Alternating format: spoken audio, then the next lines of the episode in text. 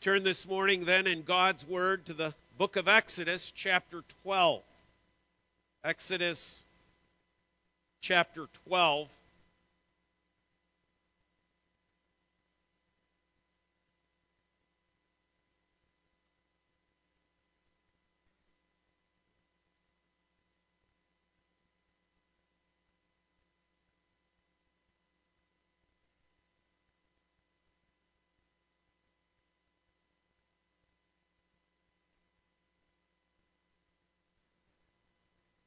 Begin reading this morning at verse 1. The Lord said to Moses and Aaron in the land of Egypt, This month shall be for you the beginning of months. It shall be the first month of the year for you.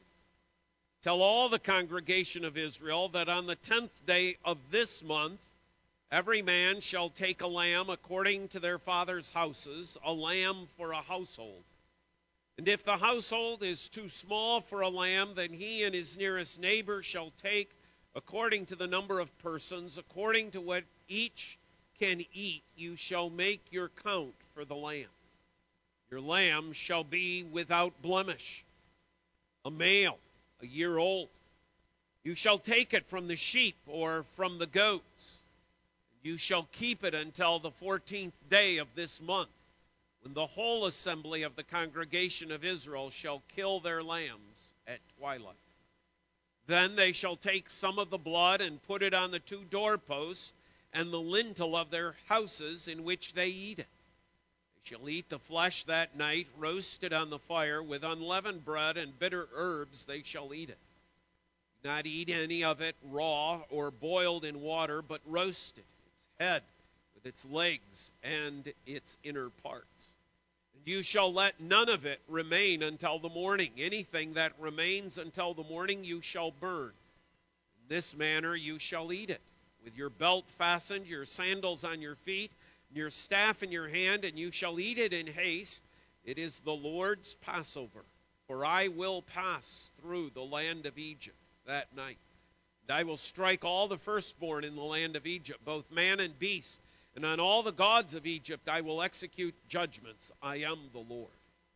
The blood shall be a sign for you on the houses where you are, and when I see the blood, I will pass over you. No plague will befall you to destroy you when I strike the land of Egypt. This day shall be for you a memorial day, and you shall keep it as a feast to the Lord throughout your generations. As a statute forever, you shall keep it as a feast. Seven days you shall eat unleavened bread. On the first day you shall remove leaven from your houses. For if anyone eats what is leavened from the first day until the seventh day, that person shall be cut off from Israel. The first day you shall hold a holy assembly, and on the seventh day a holy assembly. No work shall be done on those days. But what everyone but what everyone needs to eat, that alone may be prepared by you. You shall observe the feast of unleavened bread, for on this very day I brought your host out of the land of Egypt. Therefore you shall observe this day throughout your generations as a statute forever. The first month, from the fourteenth day of the month at evening, you shall eat unleavened bread until the twenty first day of the month at evening. Seven days no leaven is to be found in your houses. If anyone eats what is leavened, that person will be cut off from the congregation of Israel, whether he is a sojourner or a native of the land. You shall eat nothing leavened. In all your dwelling places you shall eat unleavened bread. And Moses called all the elders of Israel and said to them, Go and select lambs for yourselves according to your clan, clan, clans, excuse me, and kill the Passover lamb. Take a bunch of hyssop and dip it in the blood that is in the basin, and touch the lintel and the two doorposts with the blood that is in the basin. None of you shall go out of the door of his house until the morning. The Lord will pass through to strike the Egyptians, and when he sees the blood on the lintel and on the two doorposts, the Lord will pass over the door and will not allow the destroyer to enter your houses to strike you shall observe this rite as a statute for you and for your sons forever. When you come to the land that the Lord will give you as he has promised, you shall keep this service. When your children say to you, What do you mean by this service? you shall say, It is the sacrifice of the Lord's Passover. For he passed over the houses of the people of Israel in Egypt when he struck the Egyptians, but spared our houses. The people bowed their heads and worshiped. Then the people of Israel went and did so as the Lord had commanded Moses and Aaron, so they did. Thus far, the reading of God's Word. Let's again ask for God's blessings. Dear Lord, we ask that your Spirit will open our heart to hear your word and the preaching of it. Will you give Pastor Bob what is needed to relay your truths in equipping us to be your faithful servants? In our Savior's name. Amen. Amen. Paul writes in 1 Corinthians chapter 5 verse 7 these words, for Christ our Passover lamb has been sacrificed. There in one distinct statement of great clarity, Paul points out for us the fact that that which we just read from Exodus chapter 12 has indeed been fulfilled. It's been fulfilled by Christ. He is our Passover lamb. But the question would be, how is that? We, it's one thing to say he's the Passover lamb, and obviously, because it is God's word, we believe it, we confess it. Paul's words are inspired words. We know that they are without error because they are breathed out by the Holy Spirit. But yet, God doesn't just say, okay, that's it. Just accept it. God spends a great deal of time in the Word making this connection. We sang a few moments ago about the fact that the people of Israel didn't connect the dots. Though God had laid out carefully for them what Messiah ought to be what their deliverer was to be, what their Passover lamb was to be like. They failed to see. So it is indeed worth our time to spend time looking, one, at the requirements that God laid out, two, looking at the deliverance that God brings, and three, looking at the obedience that this requires as well this morning. So those will be our three points to help us see how it is that Christ is the Passover lamb that is being spoken of here. This this is but foreshadowing what we just read. God here is delivering his people, yes, as a foreshadow, as as as sort of a small microcosm of that which he was going to do in the greater work of his son Jesus Christ. Now, there are many connections between this lamb that is being spoken of here in Exodus and what the people were to do and Christ. We could probably have a list of maybe 20, maybe 30 items that would show us the connection. This morning, I'm, I'm just going to highlight six of them. Perhaps they're not the six that you would like connected, but uh, you can do that on your own in God's Word as well. But this morning we're going to look at six things that we see that, that Moses from the Lord is commanding here that needs to happen in regards to this lamb, and how we see that then fulfilled in Christ. Here's the first Exodus chapter 12, verse 5, we are told, Your lamb shall be without blemish. That was the requirement that the lamb was to be without blemish. In other words, the lamb was not to have any spots. The lamb was not to have any diseases. The lamb was not to have any flaws. We could perhaps incorporate and say that the lamb was to be perfect. It was to be spotless. The little lamb that they go and look at, that they have to select out, that they have to pick out, was a lamb that, that they couldn't look and say, eh, this one isn't worth much, I'll use that. It, it had to be a lamb that they didn't really want to part with. It had to be a lamb that, that had value. God illustrates that. He points that out okay, by, by saying to them, I want a lamb that is without blemish. Turn with me to the book of First Peter. Just keep your finger here at Exodus 12. We'll always keep coming back there. But find the book of First Peter, chapter 1.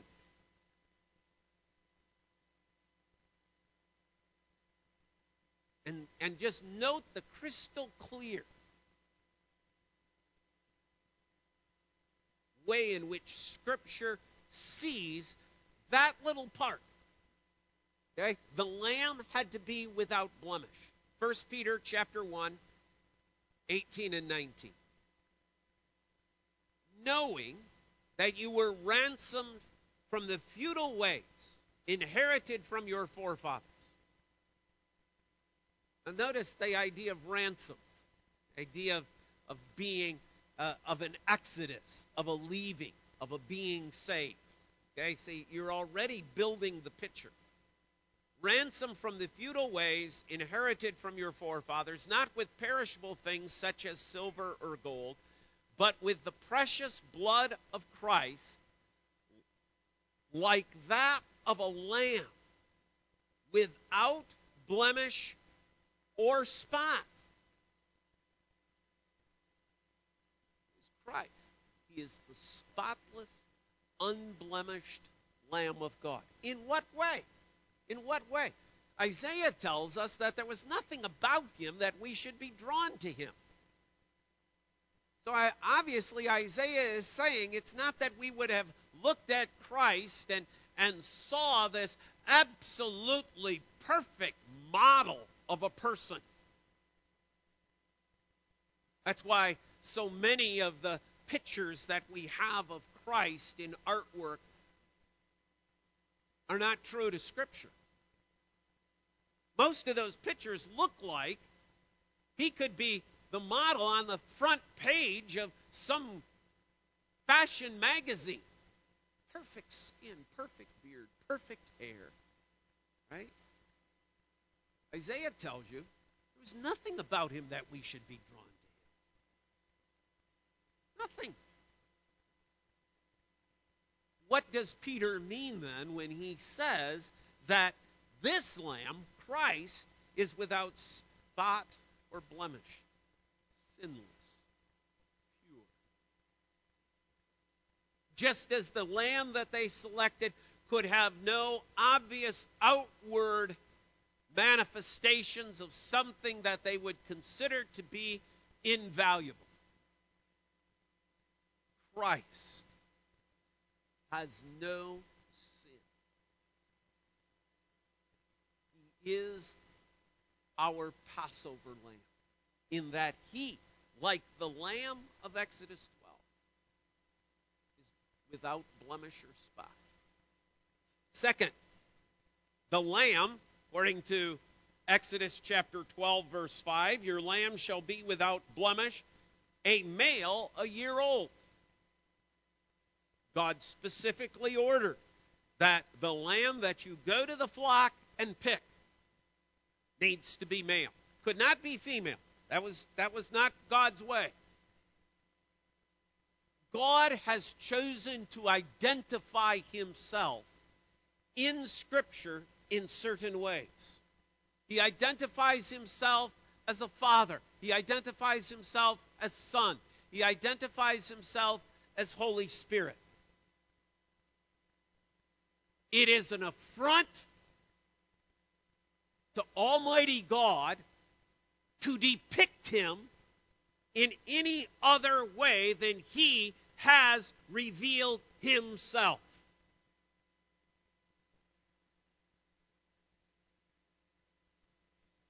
the next few weeks, they're going to release that movie, that Shack movie. I know some of you have been hearing Glenn Beck squawk about this and so on, and perhaps you've read reviews. Maybe you even have read the book in time past. Friends, it's nothing but idolatry. It is a depiction of God in a way he has not chosen to reveal himself. What happened at Sinai when the Israelites built a golden calf was the same thing. We'll just fashion a God after what we want him to look like. What will convey the best message? Well, that's the way we'll we'll build it. So let's build this this cow, this golden calf, because I'm sure that will make a difference to our children. I'm sure that visualization. God has revealed himself as Father, Son, and Holy Spirit. To place in our minds the thought that God may be anything but that is sin. It's idolatry. Fashioning something so that we can find it more palatable.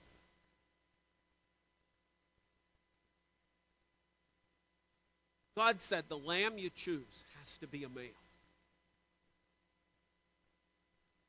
Go with me to Luke chapter 1. Luke chapter 1.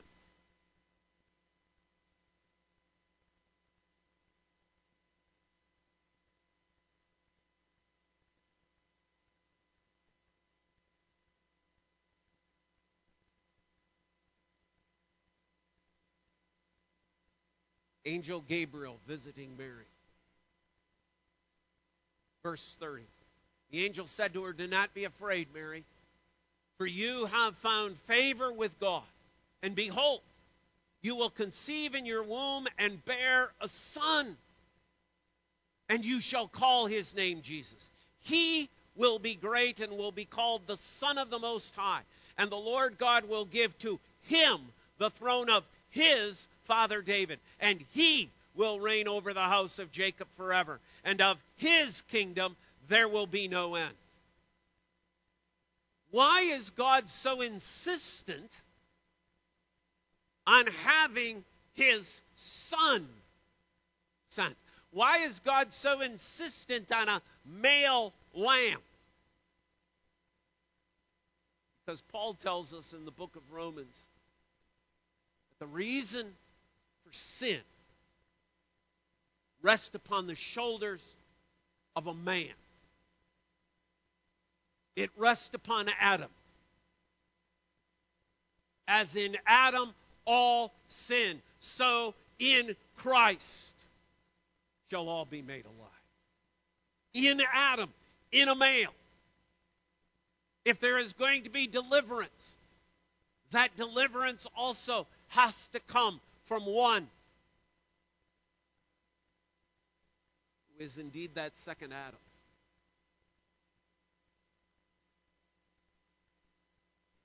Jesus did not come to this earth as female.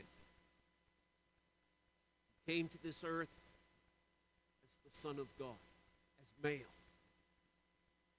in order that he might be our Passover lamb. Third, the lamb was to be killed. Exodus chapter 12, 1, 3, 6. It is to be slaughtered at twilight. They weren't just to have this lamb and to say, oh, I got a lamb.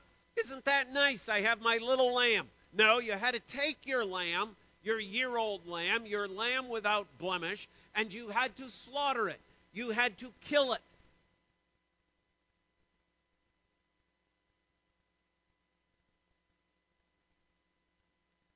John chapter 10.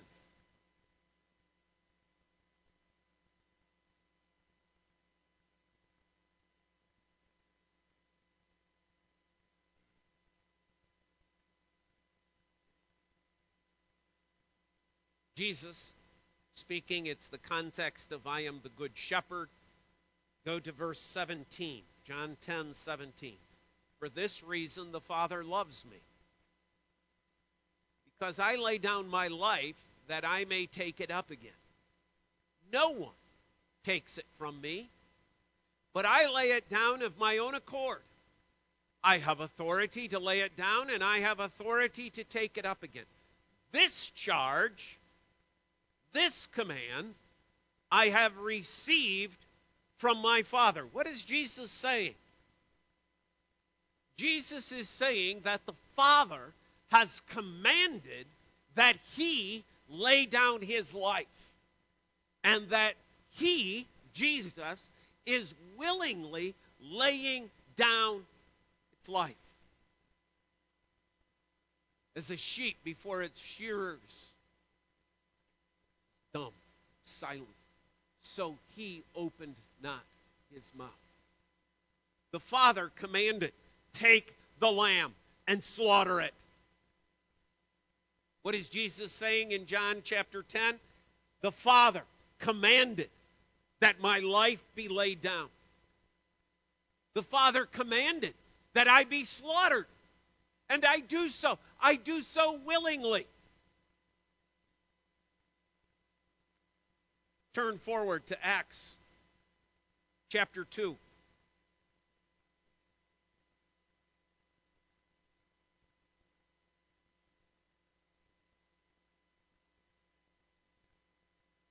Verse 23.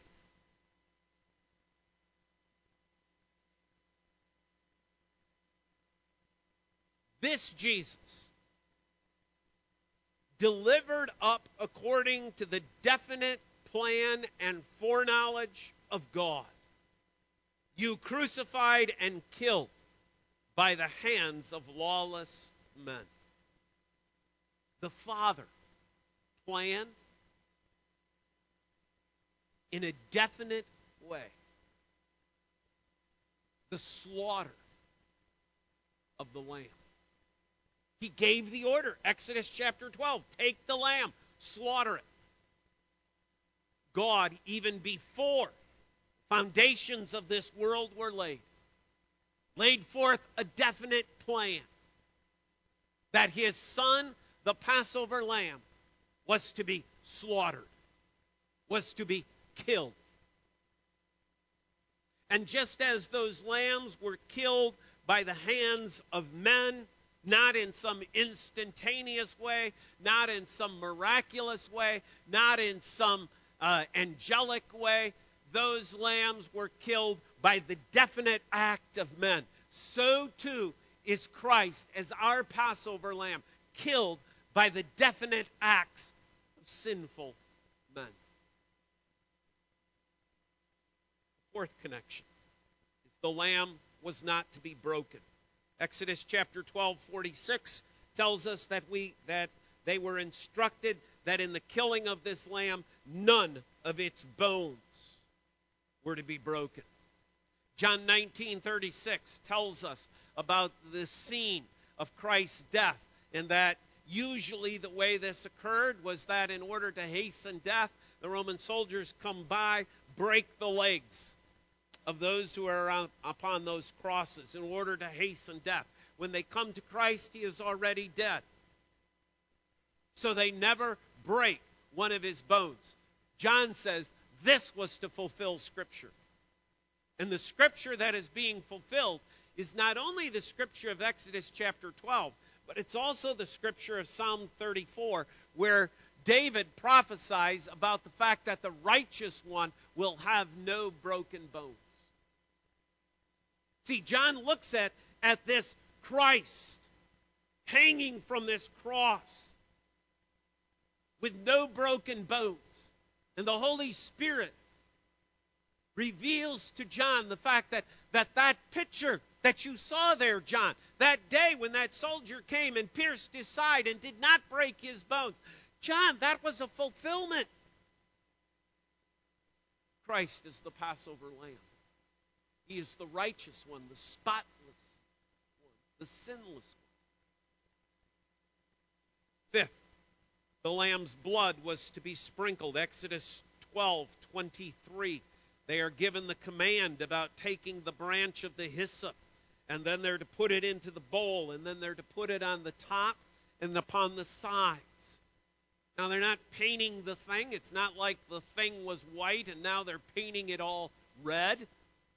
Okay? They're just taking it and they're dabbing it. Okay? They're sprinkling the blood upon the doorposts of their homes. We are told in 1 Peter chapter 1 verse 2 and it's reiterated again in Hebrews 10:22 that it is by the sprinkling that we are cleansed. By the sprinkling. Why do they use that language? Why is the New Testament talking about that blood of Christ in a, in a matter of a sprinkling of that? Why? Exodus chapter 12. There is a connection. Paul said, He is our Passover lamb. Well, if the Passover lamb's blood is sprinkled, then what has to happen to the blood of Christ? That too has to be understood as the sprinkled blood of Christ upon the doorway of our lives.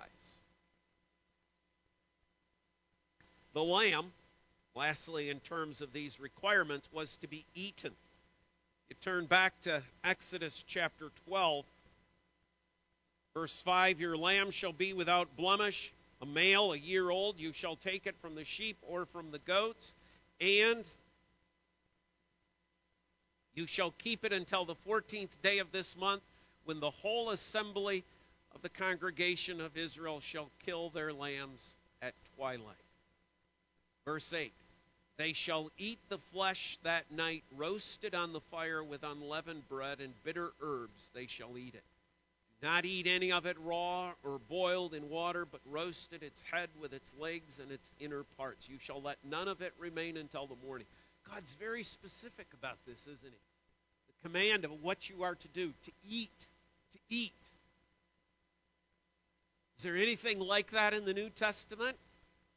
Your mind might go to the Lord's Supper, but that's not necessarily where Jesus took this. So let me take you again to uh, John's Gospel, John chapter 6.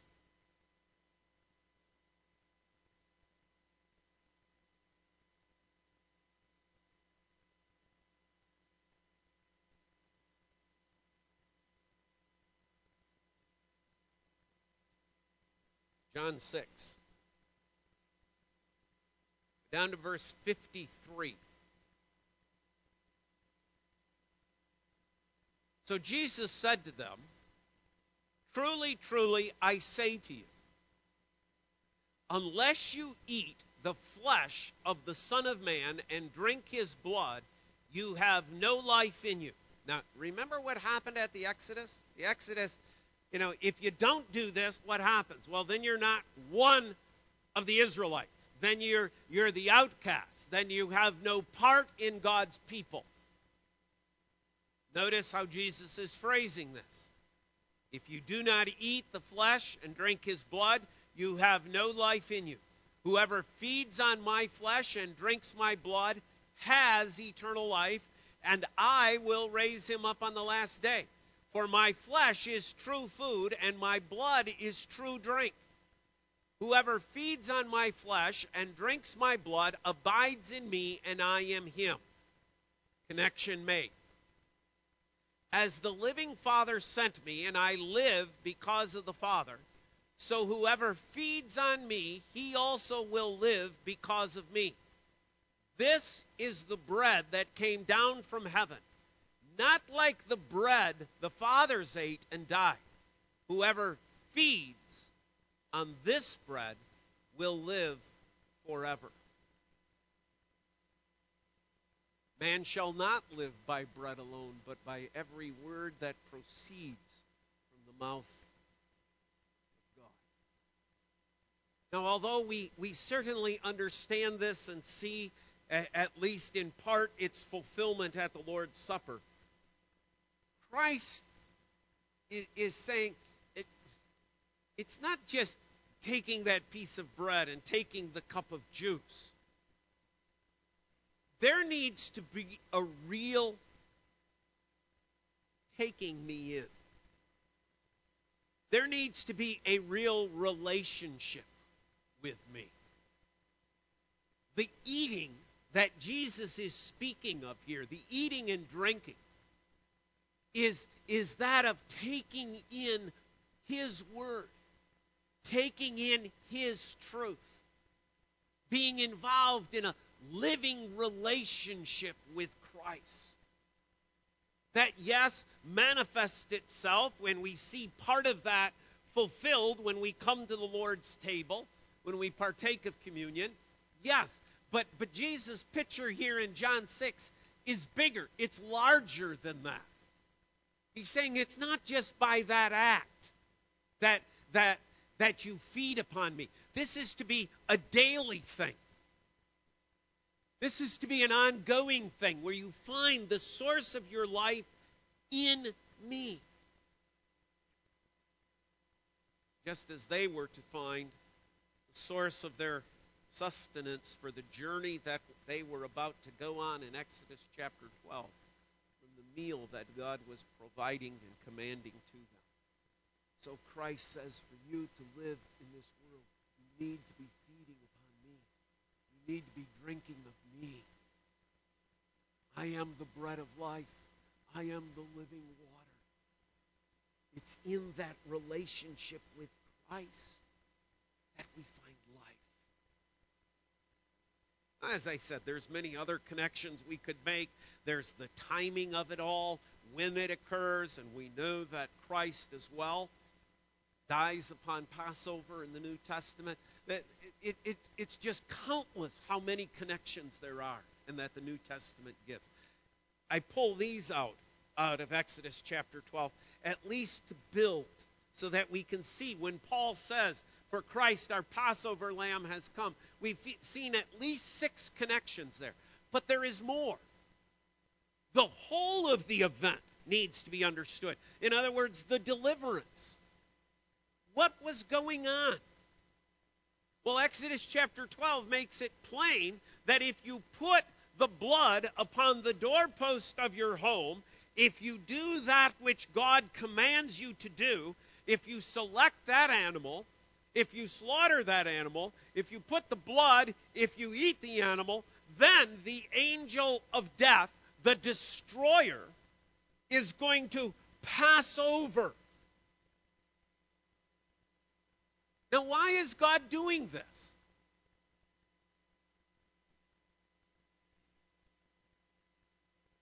Well, we're told in Exodus chapter 12 so that the Egyptians may know. Those pagan people, those sinners, God is going to punish.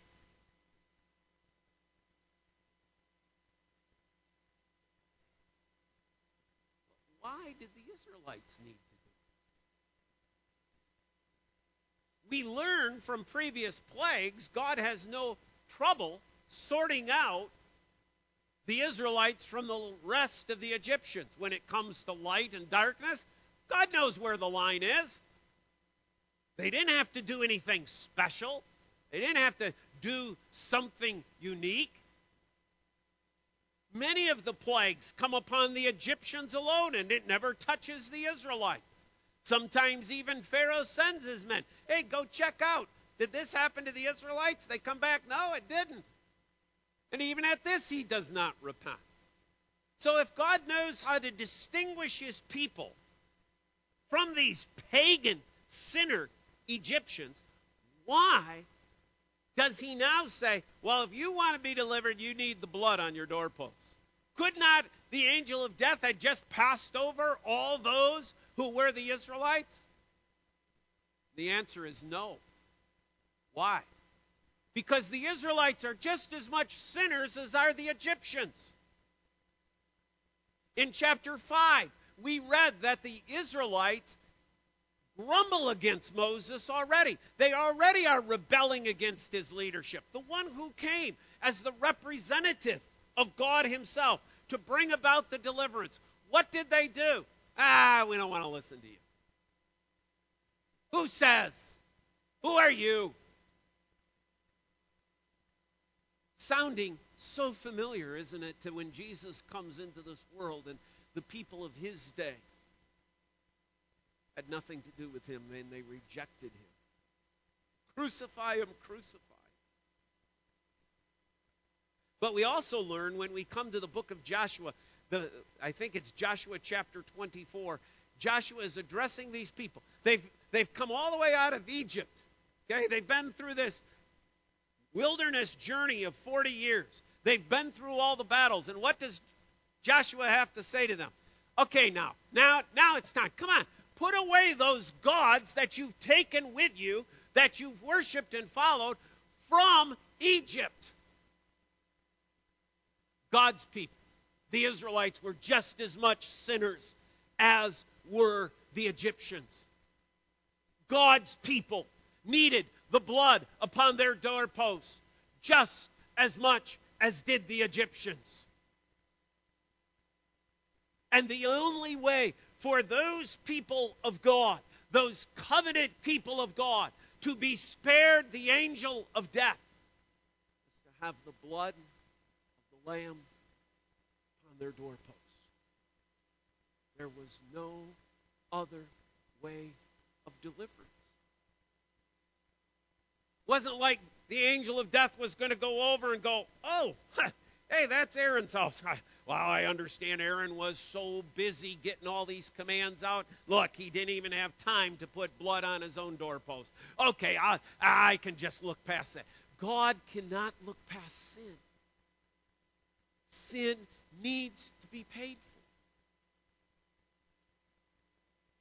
Every single Israelite who desired to have the angel of death, the destroyer, pass over their homes so that the, there would not be the death of the firstborn in their homes, needed to have that blood upon the doorposts.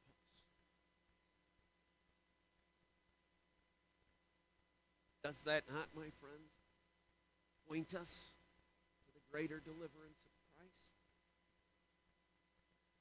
Are we not all damned by our guilt? Does not Paul tell us that we've all sinned and fallen short? Doesn't matter if you've been raised in the pagan societies of this world or if you've been raised in the church. Doesn't matter if you don't have the sign of the covenant upon your forehead or if you do.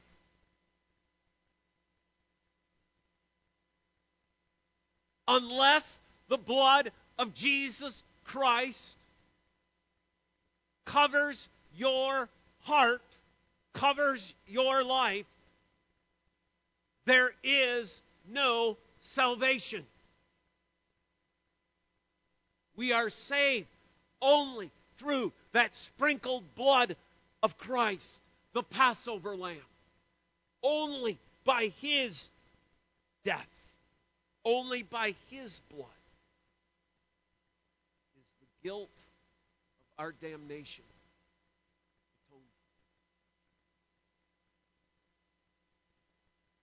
Romans 3 25. I'll back up. 21. But now the righteousness of God has been manifested apart from the law, although the law and the prophets bear witness to it. The righteousness of God through faith in Jesus Christ for all who believe. For there is no distinction. For all have sinned and fall short of the glory of God, and are justified by his grace as a gift through the redemption that is in Christ Jesus, whom God put forward as a propitiation by his blood. By his blood.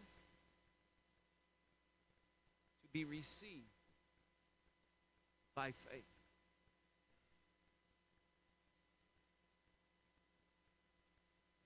The deliverance of Israel out of Egypt is that which foreshadows our deliverance from the damnation of our guilt, of our sin, through the atoning blood of the Passover lamb, Jesus Christ. Brought out into the glorious freedom of the wilderness on our journey towards glory. But free from the chains of the bondage because of the blood of Christ. But there is one final aspect. And that is the fact that all of this required obedience. Exodus chapter 12 points that out, doesn't it? But so does Hebrews chapter 11. It is by faith that Moses kept the Passover. It is by faith. Because who believes you're going to be delivered from a Pharaoh by putting blood on a door? I mean, that's pretty incredible, isn't it? Let's go to a group of people that is in bondage and say to them, hey, I know you got a cruel oppressor. I know he's got a mighty army. I know he's got chariots. I know you're nothing but slaves. But listen, if you just kill a lamb, put its blood on the doorpost, you'll be delivered. How many people would want to say, yeah, right? That's going to go a long way. What does that take? It takes faith. You have to believe what the Lord has said. What did Paul just tell us here in Romans 3:25? That in order for that sacrifice, in order for that atonement, in order for that cleansing, it, it's not enough just to be told it, to hear the command to know that that's what the Bible says. The people of Israel knew what, it, it wasn't a hearing problem. They knew what Moses said. Take a lamb, kill it, eat it, put its blood on the doorpost. God's going to deliver you. The question is do we believe it?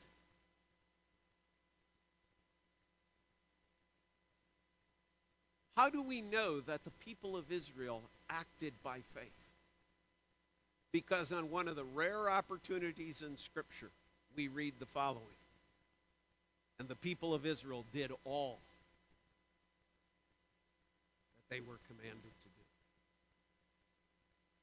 They obeyed. James tells us that faith without works is dead without, without our active obedience that demonstrates the fact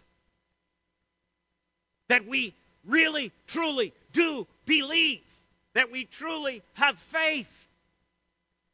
See, think about this. I'm an Israelite. I hear what Moses says. Sounds good. Sounds plausible. I can see the Lord doing it that way. Okay, but I'm going to bed. say, well, wait a minute. If you believe, wouldn't you select the lamb? If you believe, wouldn't you slaughter the lamb? If you believed, wouldn't you eat the lamb? If you believed, wouldn't you put the lamb up, blood upon the doorpost of your house? If you believed, would you not take that action that is required of those who believe? say, well, of course, if you don't put the blood upon the doorpost, what happens? The angel of death, the destroyer, come and take the firstborn.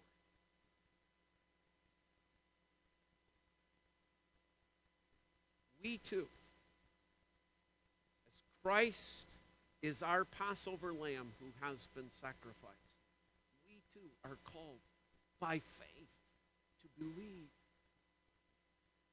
that's not an intellectual thing. That faith is a faith of action. It's a faith of living. It's a faith of doing that which God commands. Are we saved by those doings? No. We're saved only by the blood of the Lamb. But if we say we have faith, but have no deeds, we are a liar, and the truth of God is not in us.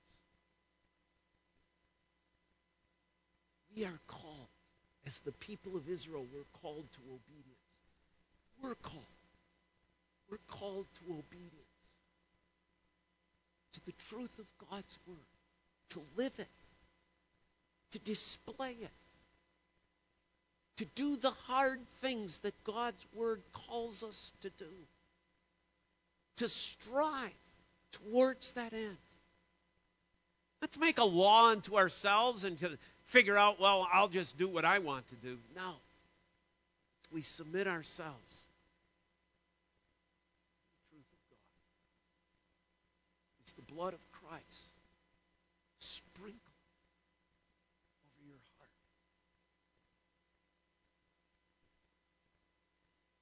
Christ, our Passover lamb, has been sacrificed. Glory be to God. Father, thank you. You've delivered us. You've saved us. We're away from the bondage of Satan. We've been set free, glorious freedom. So that as Moses crosses over with the people, they return to you a song of praise. It is mimicked again and displayed again in the glorious song of the Lamb in heaven itself. Hallelujah. Hallelujah. For the Lord our God reigns. And we thank you that you in your grace and mercy have called us, have called us to the marriage supper of the Lamb. Father, as we place our faith, trust in you, may we strive live obediently Christ's name, Christ's glory, Christ's honor, we pray. And God's people say, Amen.